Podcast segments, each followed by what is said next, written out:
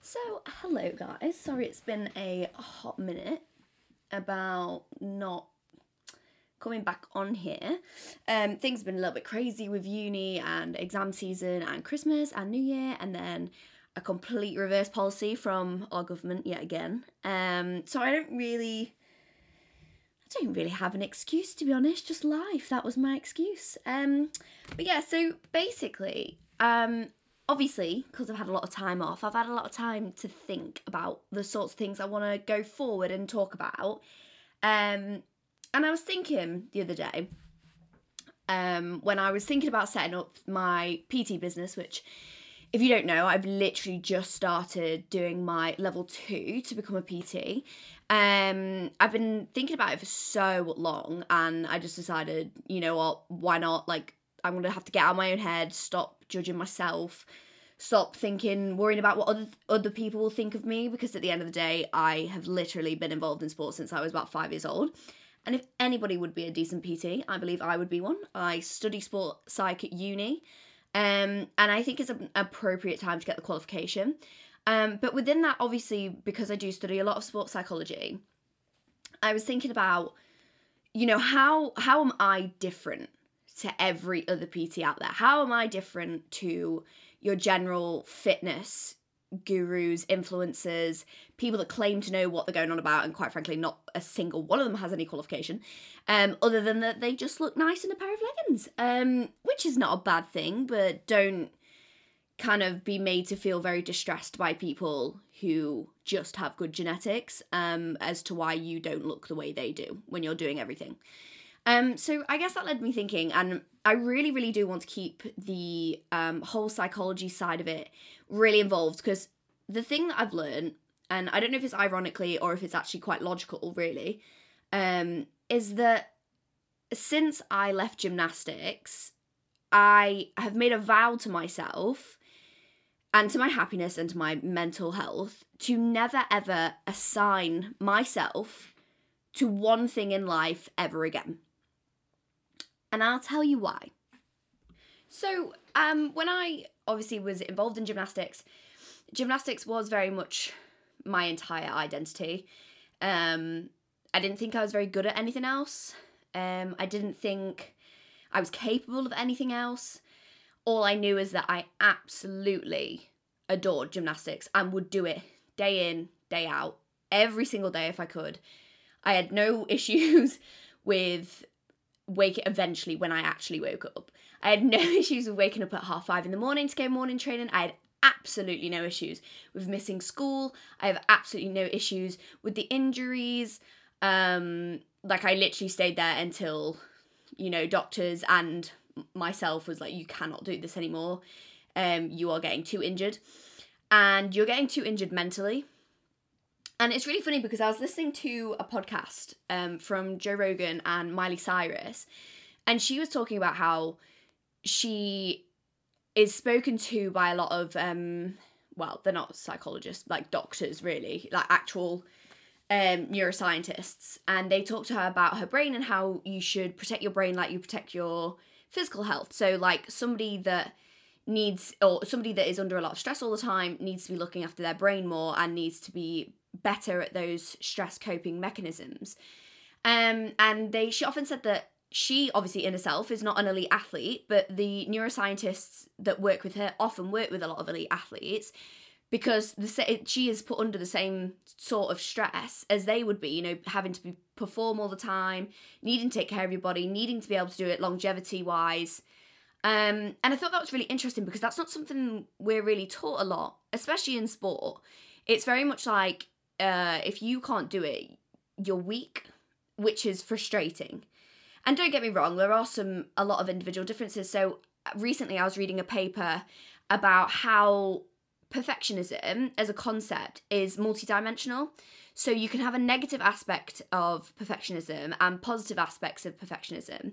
And the positive aspects of perfectionism, you know, things like high standards, um, just kind of pushing for yourself, like really striving for the best, but not solely f- focusing on that itself, is more associated with the better benefits of perfectionism, which is like more successful training, more motivated, more training adherence, all that kind of good stuff. And obviously the negative aspects being like fear of failure, which was a massive one for me in gymnastics.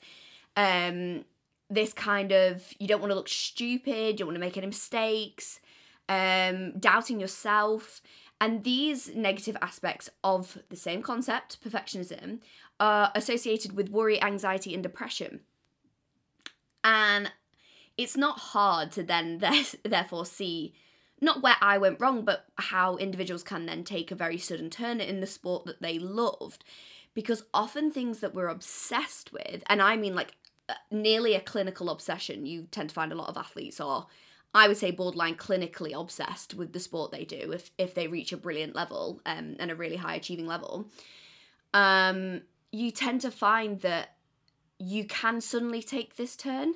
So my issue was that my entire being and my entire presence on this earth was being a gymnast because growing up you know other things come into play i i was bullied a lot as a kid you know like i really really wasn't well liked or at least my perception very early on in my i would say kind of like later childhood i.e like 12 13 maybe a little bit maybe between like 10 and 13 and also in kind of like your mid teens, there was a lot of things that happened that I, you know, I I just wasn't well liked at all. I was always kind of, you know, you're the weirdo that leaves school and like, do you actually, are you actually ever at school? And you're not even that good. Like, unless you're on the Olympic team, then why are you leaving school? And like I say, all that kind of contributed to a, a negative outlook on myself. And then obviously, teachers as well not all teachers but teachers wouldn't necessarily help when they would uh, you know i wouldn't do very well on quizzes or that was american on class tests um, and they'd be like well if you just stop training all the time and actually came to school then you might do quite well.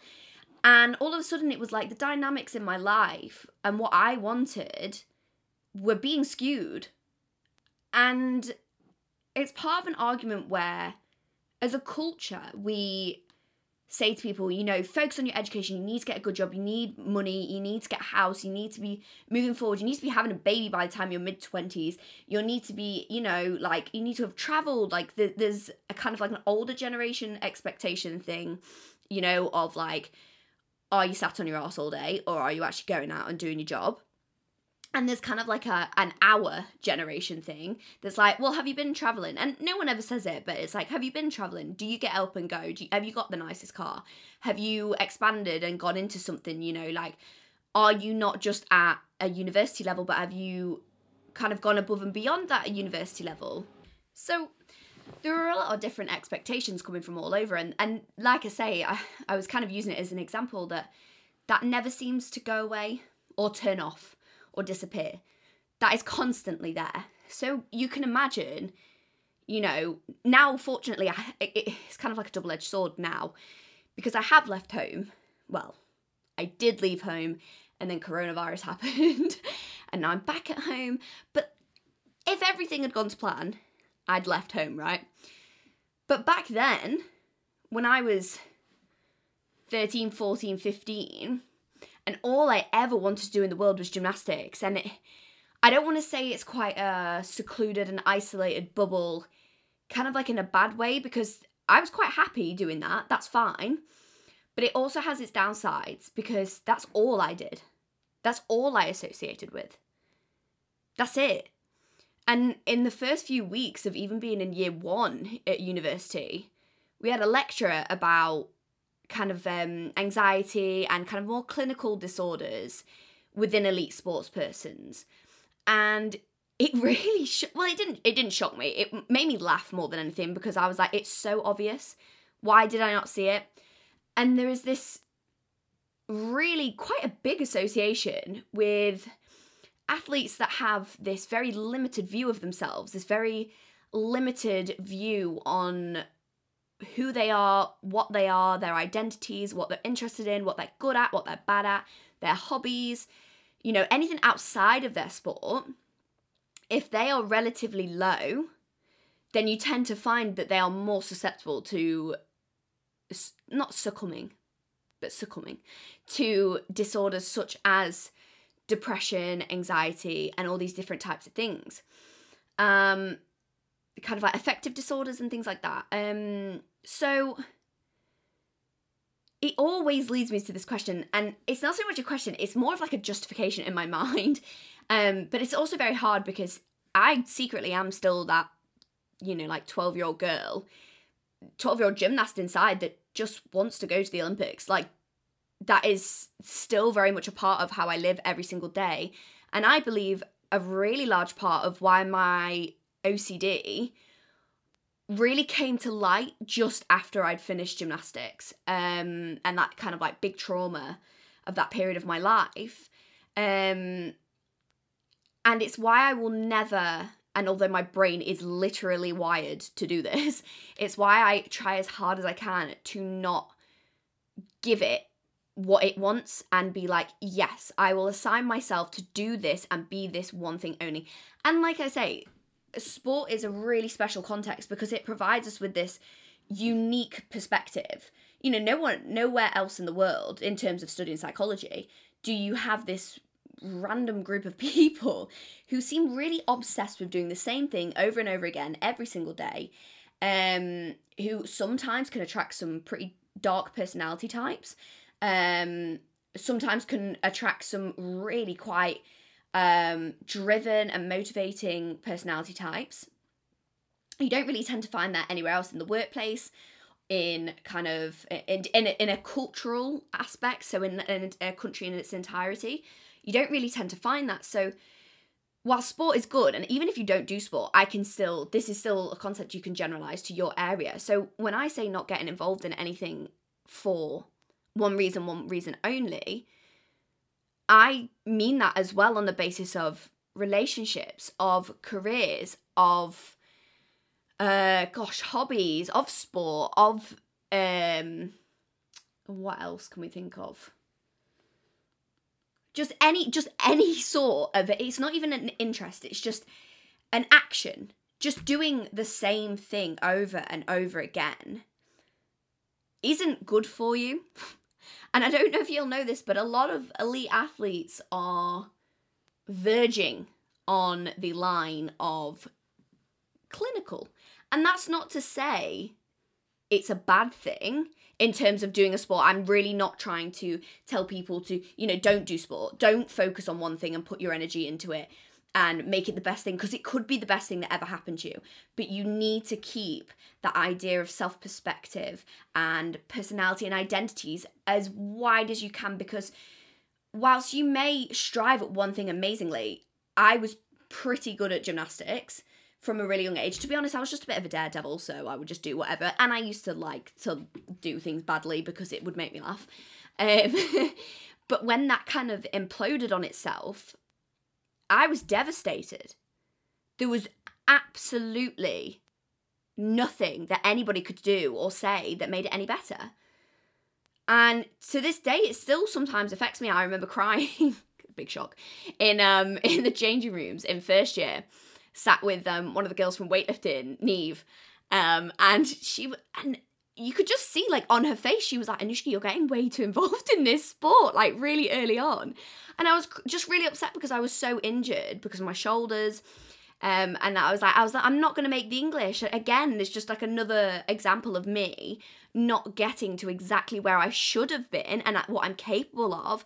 And it just reminded me and it was like opening that old emotional wound of the fact that all I ever wanted in life was to be a gymnast and I got so injured that I had to stop for the benefit and the better of my health. Um, so I don't want it to be almost like a rant. I just want it to. I, I want. It, I guess I want it to be descriptive of why you pouring your heart and soul into one thing and one thing only can be a bad thing.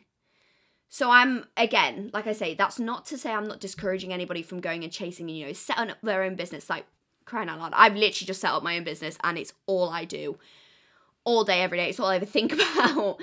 Um, but I do also now allow myself time to step back and do other things. I love to draw. I'm not very good at it, but I love to draw. I love to take up new things. Started playing my ukulele until I put it on my wall because I thought it looked cooler than I'll ever be able to play. Um, I love fashion, I love photography, I love loads of different things. Um, and I'm also interested in a lot of different things. And I'm interested in a lot of psychological things, I'm interested in a lot of personal well being things. Luckily, my siblings are quite diverse as well. Um, so in terms of what we talk about when I'm with them, it's not a case of constantly coming back to the same thing. My sister, for example, um, is a vet in training, so that's always interesting to learn about a new animal I've never heard of, or get a cute picture of a puppy at work. That's always a good thing. Um, my brother is studying uh, architecture in New Zealand and has just got accepted onto his masters, uh, which is incredible. So any chance I can have from him to you know, talk down to me about the, uh, the I don't know, the founding fathers of architecture, he will tell me. Um, and like I say, that is really interesting. Unless you are in a car with him driving through Wellington and he will repeatedly point out the buildings he has helped construct. Less, less uh, fun, and his fiance can vouch for me on that one. Um, but even like my cousin, my cousin is a fashion designer and has been featured in like Sony uh mobile phone adverts. So like her clothes have been worn by the models that have been using that phone. Um, she's been in Italian Vogue, she's been in uh, a, I believe it was a BBC or an ITV series. Um, so we're quite lucky that we're really quite diver- diverse, and I don't have to always come back to that thing. But it is, it is completely heartbreaking when that one thing that you want more than anything in your life no longer serves a purpose anymore. And I read this quote the other day, and I don't remember what it was, word for word, but it was to the effect of sometimes you can't let go of the thing that's hurting you most because it was the only thing that was bringing you joy at one point in time. And I think that's really important to remember because that can be so true, especially in the current climate you've got to learn to recognize when something is doing you more harm than good. It could be a person, it could be a hobby, it could be anything. But you need to learn when it is causing you more harm and you need to be selfish. Other people may expect it from you. Other people may want you to do it because it makes them feel better about themselves or they like seeing you do it, but that's not the point at the end of the day. That's when like I say, you have to make that decision. And again, like in this Joe Rogan and Miley Cyrus podcast, they were talking about how often people judge you because, or people lash out at you because they expect you to affirm their values in themselves. So if you say, like, oh, if you come across quite cold to them, it'd be like, well, usually people tell me I'm a lovely person, and, and I don't understand why you're not saying I'm a lovely person. So, and you can see it's quite insecure. So you do have to take those steps for yourself and put yourself first and remember that you are the most important thing and you will find other things. The best thing I ever did was stopping gymnastics when I did. And it's heartbreaking as it is for the process, but longevity, I have found more times being happier alive this side of gymnastics than I have being in gymnastics. And that is the most important lesson.